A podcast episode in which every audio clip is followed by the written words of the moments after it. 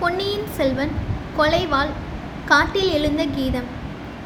பூங்குழலி கோபத்துடன் ஓடுவதை நிறுத்தி திரும்பி நின்ற அதே சமயத்தில் இருள் சூழ்ந்த அக்காட்டகத்தை ஓர் இனிய கீதம் எழுந்தது. பொன்னார் மேனியனே புலித்தோலே அரை கசைத்து மின்னார் செஞ்சடை மேல் மிளிர்கொன்றை அணிந்தவனே.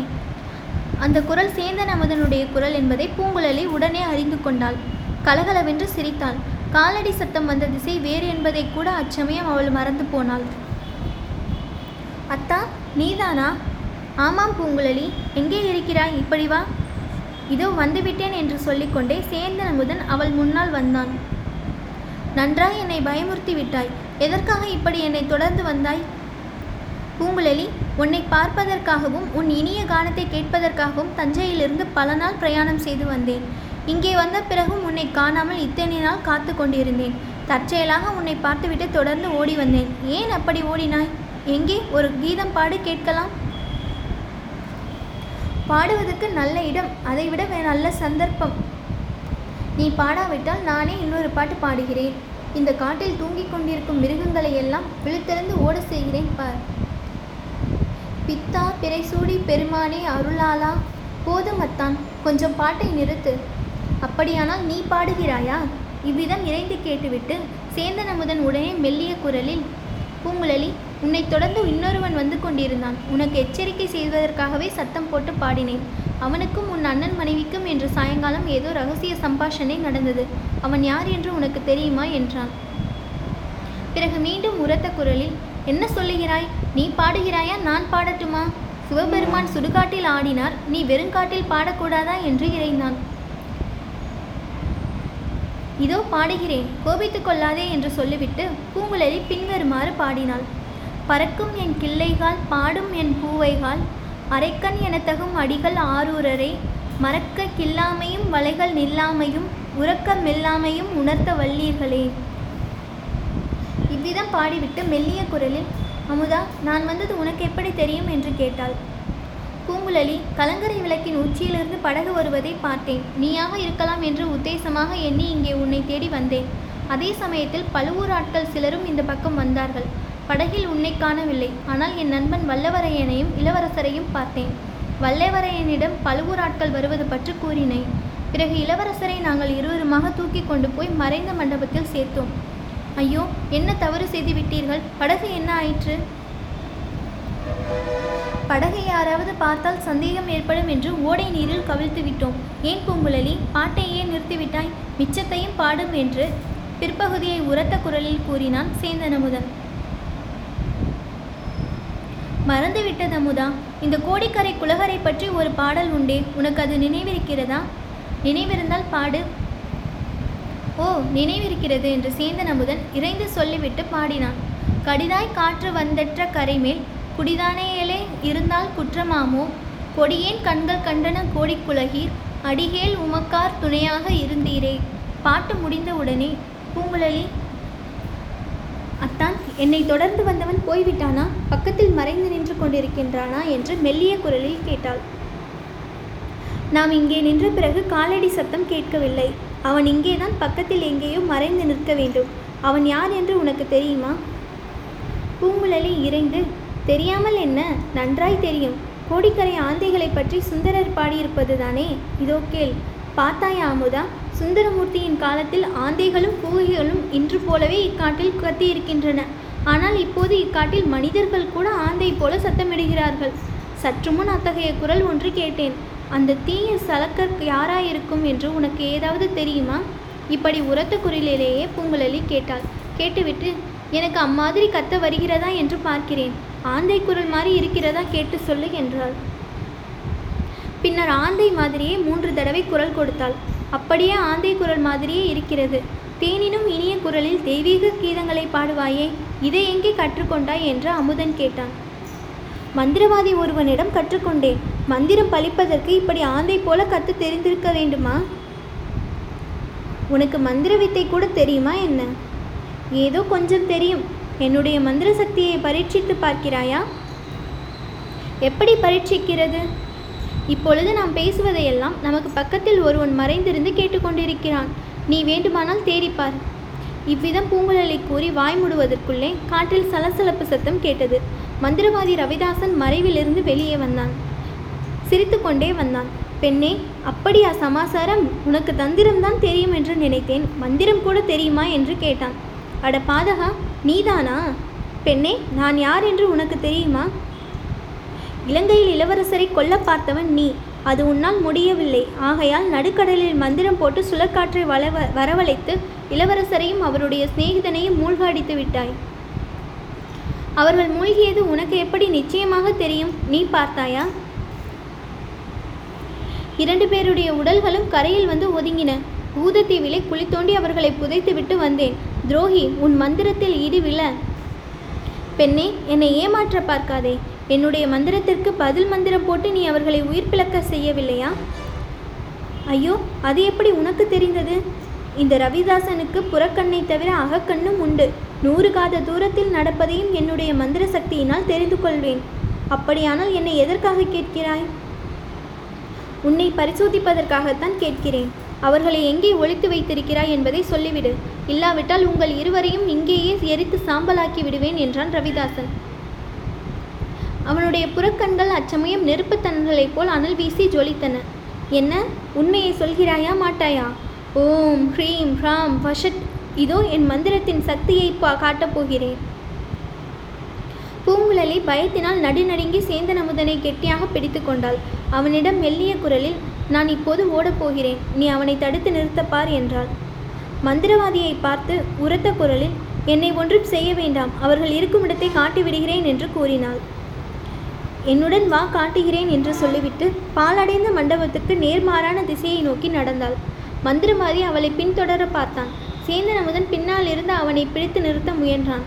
பூங்குழலி ஓடத் தொடங்கினாள். மந்திரவாதி சேந்தன் அமுதனை ஒரே தள்ளாக தலைக்குப்புற தள்ளிவிட்டு பூங்குழலியை தொடர்ந்து ஓடினான். பூங்குழலி மானை போல் விரைந்து பாய்ந்து ஓடினாள். மந்திரவாதி மானை துரத்தும் வேடனைப் போல் அவளை பிடிக்க ஓடினான். ஆனால் அவளை பிடிப்பது எளிதில் முடிகிற காரியமில்லை. மந்திரவாதி அவளை துரத்துவதை விட்டு நின்றுவிடலாமா என்று எண்ணிய போது பூங்குழலியும் களைத்து போனவளைப் போல் நின்றாள். மந்திரவாதி ம மறுபடியும் அவளை துரத்தினான். இருவருக்கும் பின்னால் சேந்தன் அமுதனும் தட்டு தடுமாறி விழுந்தடித்து ஓடிக்கொண்டிருந்தான். ஓடும்போது மறைந்த மண்டபத்துக்கு போய் அங்குள்ளவர்களுக்கு எச்சரிக்கை செய்யலாமா என்று அவன் அடிக்கடி நினைத்தான். அதே சமயத்தில் பூங்குழலியை மந்திரவாதியிடம் தனியாக விட்டுவிட்டு போகவும் அவனுக்கு மனம் வரவில்லை. பூங்குழலி ஒரு மேட்டின் மீது ஏறி நின்றாள். அங்கே சற்று காத்திருந்ததோடு அல்லாமல் திரும்பி பார்த்து மந்திரவாதியை கைத்தட்டி அழைத்தாள். மந்திரவாதி மேல்மூச்சு கீழ்மூச்சு வாங்க அவள் அருகில் போய் நின்றான். அவளை கெட்டியாக பிடித்துக்கொண்டு அவள் கன்னத்தில் நாறு அறை கொடுக்க வேண்டும் என்று அவன் எண்ணிய சமயத்தில் பூங்குழலி அதோ பார் என் காதலர்களை என்றாள். அவள் சுட்டிக்காட்டிய திசையை மந்திரவாதி பார்த்தான். முன்னொரு தடவை வந்தியத்தேவன் கண்ட காட்சியை அவனும் கண்டான். சதுப்பு நிலத்தில் ஆங்காங்கு தீப்புலம்புகள் குப் குப் என்று தோன்றுவதும் கப் கப் என்று மறைவதுமாய் இருந்தன. ரவிதாசனுக்கு அந்த பயங்கர தோற்றத்தின் காரணம் என்னவென்று தெரியுமென்றாலும் அச்சமயம் அவனுக்கு ரோமம் சிலிர்த்தது. மந்திரவாதி உனக்கு மந்திரம் தெரியுமென்றால் இந்த கொல்லிவாய் பிசாசுகளை ஓட்டுவதற்கு ஒரு மந்திரம் போடு பார்க்கலாம். இவை என்னை பாடாய் படித்து வைக்கின்றன என்றாள். ரவிதாசனுக்கு அளவில்லாத கோபம் பொங்கிக் கொண்டு வந்தது. பெண்ணே என்னை ஏமாற்றலாம் என்று பார்க்கிறாயா? என்று கர்ஜித்தான். உன்னை எதற்காக நான் ஏமாற்ற வேண்டும்? இளவரசரும் வல்லவரையனும் இருக்கும் இடத்தை காட்டுகிறேன் என்று சொல்லி நீ என்னை இழுத்தடிக்கவில்லையா? அவர்கள் இறந்து விட்டார்கள் என்று நான் சொன்னதை நீ நம்பவில்லை. வேறு என்ன செய்யட்டும்? இளவரசர் இறந்தது உண்மைதானா? ஆணையிட்டு சொல்வாயா? ஆணை எதற்கு? அதோ ஆகாசத்தை பார். ரவிதாசன் வானத்தை நோக்கினான். வால் நட்சத்திரம் தெரிந்தது. வால் நட்சத்திரம் தோன்றினால் அரச குலத்தில் மரணம் என்று உனக்கு தெரியாதா? அப்படியே நடந்துவிட்டது என்றாள் பூங்குழலி. பெண்ணே அப்படியானால் உன் கையில் உள்ள கெண்டியை இப்படி கொடு? அதில் ஏதாவது மிச்சம் இருக்கிறதா? உன்னோடு ஓடி வந்ததில் எனக்கு தாகம் எடுத்துவிட்டது பூங்குழலி திடீரென்று மறுபடி ஓட்டம் பிடித்தாள். மேட்டிலிருந்து தாவி குதித்து இறங்கி கொல்லிவாய் பிசாசுகள் தோன்றி மறைந்த சதுப்பு நிலப்பரப்பை நோக்கி ஓடினாள். ரவிதாசன் ஆத்திரத்தினால் அறிவை இழந்தான். பூங்குழலியை பிடித்து அவளுடைய கழுத்தை நிறுத்தி கொன்றுவிட வேண்டும் என்ற வெறியை அடைந்தான். தலைகால் தெரியாமல் அவளை பின்தொடர்ந்து ஓடினான். சிறிது தூரம் ஓடிய பிறகு பூங்குழலி சட்டென்று கொஞ்சம் குனிந்து நாலைந்தடி ஒரு புறமாக நகர்ந்து கொண்டாள். அதிக வேகமாக அவளை துரத்தி வந்த ரவிதாசனால் அவள் நின்ற இடத்தில் நிற்க முடியவில்லை. அவளுக்கு அப்பால் சில தூ அடி தூரம் வரையில் சென்று நின்றான். திரும்பி அவளை பிடிப்பதற்காக பாய பார்த்தான். ஆனால் முடியவில்லை. கால்களுக்கு திடீரென்று என்ன நேர்ந்து விட்டது? அவை ஏன் இப்பொழுது நகரவில்லை? அவை ஏன் சில்லிட்டிருக்கின்றன இது என்ன? உள்ளங்காலிலிருந்து சில்லிப்பு மேலே மேலே வந்து கொண்டிருக்கிறதே. இல்லை இல்லை கால்கள் அல்லவா கீழே கீழே போய் கொண்டிருக்கின்றன? ரவிதாசன் குனிந்து பார்த்தான். ஆம் அவனுடைய கால்கள் கீழே புதை சேற்றில் அமிழ்ந்து கொண்டிருப்பதை கண்டான். ஒவ்வொரு அணுவாக ஒவ்வொரு அங்குலமாக அவன் கால்கள் கீழே சேற்றில் மெதுவாக புதைந்து கொண்டிருந்தன. ரவிதாசன் தன்னுடைய அபாய நிலையை உணர்ந்தான். சேற்றிலிருந்து வெளிவர முயன்றான். கால்களை உதறி எடுக்க பிரயத்தனம் செய்தான். அவனுடைய பிரயத்தனம் பலன் தரவில்லை. கீழே சேற்றுக்கடியில் ஏதோ ஒரு பூதம் இருந்து அவனை பற்றி இழுப்பது போல தோன்றியது. பூங்குழலி கலகலவென்று சிரித்தாள். மந்திரவாதி என்ன விழிக்கிறாய்? பூதத்தின் வாயில் அகப்பட்டு கொண்டாயா? மந்திரம் போட்டு பார்ப்பது தானே என்றாள். மந்திரவாதி ஒரு பக்கம் பீதியினாலும் மறுபக்கம் கோபத்தினாலும் நடுநடுங்கினான். அடி பாவி உன் வேலையா இது? என்று கையை நெரித்தான். என் கழுத்தை பிடித்து நிற்க வேண்டும் என்று நீ ஆசைப்பட்டாய் அல்லவா? அதற்கு பதிலாக கையை நிறுத்திக்கொள் என்றாள். ரவிதாசன் கோபத்தை அடக்கிக் கொண்டு பெண்ணே சத்தியமாக சொல்லுகிறேன். உன்னை நான் ஒன்றும் செய்யவில்லை. சற்று கை கொடுத்து என்னை கரையிலே தூக்கிவிடு என்றான். பூங்குழலி ஹஹஹா என்று சிரித்தாள். உன்னை கரையேற்றிவிட என்னால் ஆகாது. உன் மந்திரத்துக்கு கட்டுப்பட்ட பேய் பிசாசுகளை எல்லாம் கூப்பிடு என்றாள். ரவிதாசன் இதற்குள் தொடை வரையில் சேற்றில் புதைந்து போயிருந்தான். அவன் முகத்தை பார்க்க பயங்கரமாய் இருந்தது. அவனுடைய கண்கள் கொல்லிக்கட்டைகள் போல சிவப்பு தணல் ஒளியை வீசின. கைகளை நீட்டி புதை சேற்றுக்கு அப்பால் இருந்த கரையை பற்றினான். அங்கே நீண்டு வளர்ந்திருந்த கோரை புற்களின் அடிப்பகுதியை பிடித்து கொண்டான். மறுபடியும் சேற்றிலிருந்து வெளிவர பிரயத்தனம் செய்தான். ஆனால் புதைந்திருந்த கால்களை அசைக்கவும் முடியவில்லை. பெண்ணே உனக்கு புண்ணியம் உண்டு. என்னை காப்பாற்று என்று ஓலமிட்டான். இதற்குள்ளே அங்கே சேந்தன் அமுதன் வந்து சேர்ந்தான். ரவிதாசனுடைய நிலைமை இன்னதென்பதை அவன் ஒரு நொடியில் அறிந்து கொண்டான். அவனுடைய கண்களில் இரக்கத்தின் அறிகுறி புலப்பட்டது. பூங்குழலி அவனை பார்த்து வா போகலாம் என்றாள். ஐயோ இவனை இப்படியே விட்டுவிட்டா போகிறது? ஏன் சேற்றில் இவன் முழுவதும் புதைகிற வரையில் இருந்து பார்க்க வேண்டும் என்கிறாயா? இல்லை இல்லை இவனை இப்படியே விட்டுவிட்டு போனால் வாழ்நாளெல்லாம் கனவு காண்பேன். இவனை கரையேற்றி விட்டு போகலாம். அத்தான் இவன் என்னை கழுத்தை நிறுத்து கொள்ள நினைத்தான். அவனுடைய பாவத்துக்கு கடவுள் அவனை தண்டிப்பார். நாம் காப்பாற்றிவிட்டு போகலாம். அப்படியானால் உனது மேல் துண்டை கொடு என்றாள் பூங்குழலி. அமுதன் தன் மேல் துண்டை கொடுத்தான். அதன் ஒரு முனையை புதை சேற்று குளிக்க அருகில் இருந்த ஒரு புதரின் அடிப்பகுதி அடிப்பகுதியில் பூங்குழலி கட்டினாள். இன்னொரு முனையை ரவிதாசனிடம் கொடுத்தாள். மந்திரவாதி இதோ பார் இந்த துண்டின் முனையை பிடித்து கொண்டிரு. அதிகம் பல கொண்டு இழுத்தால் புதர் வேரோடு வந்துவிடும். ஆகையால் மெல்ல பிடித்து கொண்டிரு. நீயாக கரையேற முயலாதே. பொழுது விடிந்ததும் யாராவது இந்த பக்கம் வருவார்கள். அவர்கள் உன்னை கரையேற்றுவார்கள் என்றாள். ஐயோ இரவெல்லாம் இப்படியே கழிக்க வேண்டுமா? என்னால் முடியாது. அதை காட்டிலும் என்னை கொன்றுவிட்டு போய்விடு. பூங்குழலி அவன் கூக்குரலை பொருட்படுத்தவில்லை. சேந்தன் அமுதனை கையை பிடித்து இழுத்து கொண்டு வந்த வழியே திரும்பி ஓடத் தொடங்கினாள். அவர்கள் மேட்டின் மேல் ஏறி அப்பால் காட்டில் இறங்கும் வரையில் மந்திரவாதியின் ஓலக்குரல் கேட்டுக்கொண்டிருந்தது அந்த குரல் மறைந்த பிறகு அத்தான் நல்ல சமயத்தில் வந்து சேர்ந்தாய். நீ எப்படி இங்கு வந்தாய்? எதற்காக? என்று பூங்குழலி கேட்டாள். பாதாள சிறை அனுபவத்துக்கு பிறகு தஞ்சாவூரில் இருக்க எனக்கு பிடிக்கவில்லை. அடிக்கடி பழுவூர் வீரர்களும் ஒற்றர்களும் வந்து தொல்லை கொடுத்து கொண்டிருந்தார்கள். ஆகையால் பழையாறைக்கு போனேன். குந்தவை தேவி என்னை இவ்விடம் அனுப்பினார். இளவரசருக்கு அபாயம் அதிகமாக இருப்பதாகவும் ஆகையால் அவரை நாகப்பட்டினம் சூடாமணி விகாரத்திற்கு கொண்டு சேர்த்து விட்டு வரும்படியும் வந்தியத்தேவனிடம் சொல்லும்படி கூறினார். எனக்கும் உன்னை பார்த்து உன் பாட்டை கேட்க வேண்டும் என்று ஆசையாய் இருந்தது பாட்டு கேட்பதற்கு நல்ல சமயம் பார்த்தாய். இளைய பிராட்டி கூறியது உண்மைதான். இளவரசருக்கு ஏற்பட்டிருக்கும் கண்டங்கள் இப்படி அப்படி அல்ல. பகைவர்களின் சூழ்ச்சிகளோடு குளிர்காய்ச்சல் வந்து விட்டது ஆமாம் நானும் தான் பார்த்தேன். நாங்கள் இரண்டு பேருமாக அவரை தூக்கி கொண்டு போய் மறைந்த மண்டபத்தில் சேர்த்தோம். அதற்கு ரொம்ப கஷ்டப்பட்டு போனோம். பூங்குழலி நாகைப்பட்டினம் சூடாமணி விகாரத்துக்கு புத்த பிக்ஷுக்கள் வைத்திய சாஸ்திரம் நன்கு அறிந்தவர்கள் இளவரசரை குணப்படுத்தி விடுவார்கள். நாகைப்பட்டினத்துக்கு எப்படி கொண்டு போய் சேர்ப்பது? கால்வாய் வழியாகத்தான். கால்வாய் வழியாக எப்படி போவது? படகை தொலைத்து விட்டீர்களே. படகு தண்ணீரில் மூழ்கித்தானே இருக்கிறது திரும்ப எடுத்துவிட்டால் போகிறது.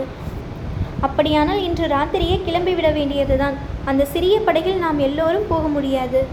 வேண்டியதில்லை பூங்குழலி. அதெல்லாம் நாங்கள் பேசி முடிவு செய்துவிட்டோம்.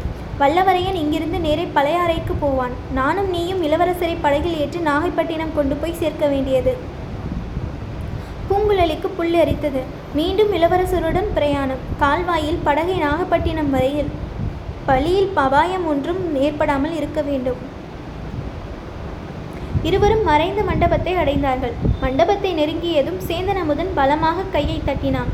யாரங்கே? என்று வந்தியத்தேவனுடைய கடுமையான குரல் கேட்டது. நான் தான் சேந்தன். இன்னும் யார்?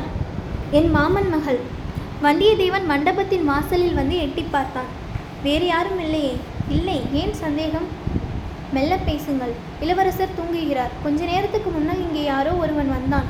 நீதானாக்கும் என்று நினைத்து வெளியில் வந்தேன். நீ இல்லை மந்திரவாதியைப் போல் தோன்றியது. அப்புறம்? அச்சமே உன் பாட்டின் குரல் கிளம்பியது. பாடுவதற்கு நல்ல நேரம் பார்த்தாய் என்று எண்ணிக்கொண்டேன். நல்ல வேளையாக. அதை மந்திரவாதியும் கேட்டுவிட்டு திரும்பி போனான். அவனை நீங்கள் பார்த்தீர்களா? பார்த்தோம். அவனை என்ன செய்தீர்கள்? நான் ஒன்றும் செய்யவில்லை. இவள்தான் அவனை புதை சேற்று குழியில் இடுப்பு வரையில் இறக்கி நிறுத்திவிட்டு வந்திருக்கிறாள். இவடு இவளுடைய குரல் கூட கொஞ்சம் கேட்டதே? ஆம். பூங்குழலியும் ஒரு பாட்டு பாடினாள்.